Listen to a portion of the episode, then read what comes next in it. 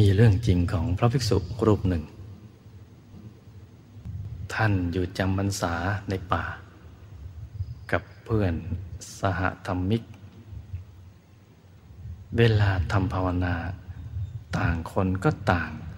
ตั้งใจปฏิบัติธรรม ไม่มีเกียรติคร้านกันเลยทำกันอย่างเต็มที่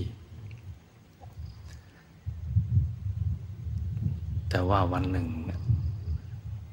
กระแสบาปอากุศลกรรมของท่านตามมาทัน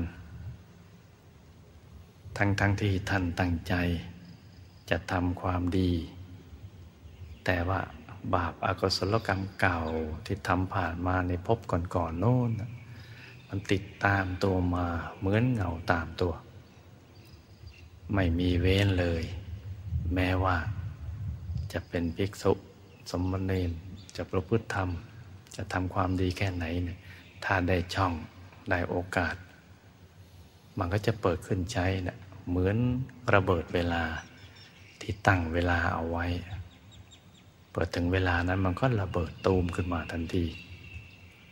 ภิกษุรูปนี้ท่านก็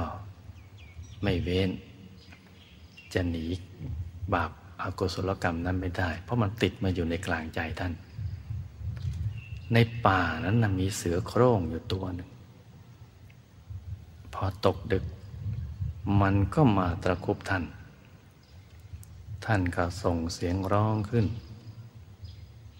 เพื่อนสหธรรมิกได้ยินก็ตามไปช่วย แต่เสือตนนั้นมีกำลังมาก บวกกับกระแสกรรมของท่าน จึงทำให้มันสามารถ ทำร้ายท่านได้ มันได้คาบท่านขึ้นไปบนยอดเขาที่สูงชัน เพื่อนภิกษุตามขึ้นไปไม่ได้ ท่านก็รู้ว่าไม่มีใครสามารถจะช่วยท่านได้แล้ว ท่านจึงช่วยตนเอง อดทนข่มความเจ็บปวดเอาไว้ ตรงนี้น่าสนใจนะจ๊ะ อดทนข่มความเจ็บปวดเอาไว้แล้วก็ตั้งใจทำภาวนา ปักใจแน่วแน่ในกลางกาย เสือก็กัดกินท่าน ตั้งแต่ปลายเท้าจนถึงข้อเท้า ท่านก็ไม่หวั่นไหว ใจติดแน่นเหมือนกาวอย่างดีติดไปในศูนย์กลางกาย ในสุดท่านก็ได้บรรลุเป็นพระโสดาบันพอมันกัดกินขึ้นมาถึงหัวเขา่า ก็บรรลุเป็นพระสกิทาคามี พอถึงท้องก็บรรลุเป็นพระอนาคามี พอกัดมาใกล้จะถึงหัวใจก็บรรลุเป็นพระอรหันต์ตัสรู้อรหัตผลในปากเสือโคร่งทีเดียว พวกเราเนี่ยนั่งปฏิบัติธรรมกันอย่างสบายสบาย ในสภาธรรมกายสากลแห่งนี้ หรือนั่งที่ศูนย์ปฏิบัติธรรม ที่บ้านกัลยาณมิตร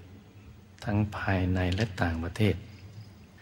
เราไม่ต้องทนทุกข์ทรมานเหมือนอย่างพระอรหันต์ท่านนั้นเลย เพราะฉะนั้นต้องตั้งใจปฏิบัติ เอาให้ได้เข้าถึงธรรมกายให้ได้นะจ๊ะ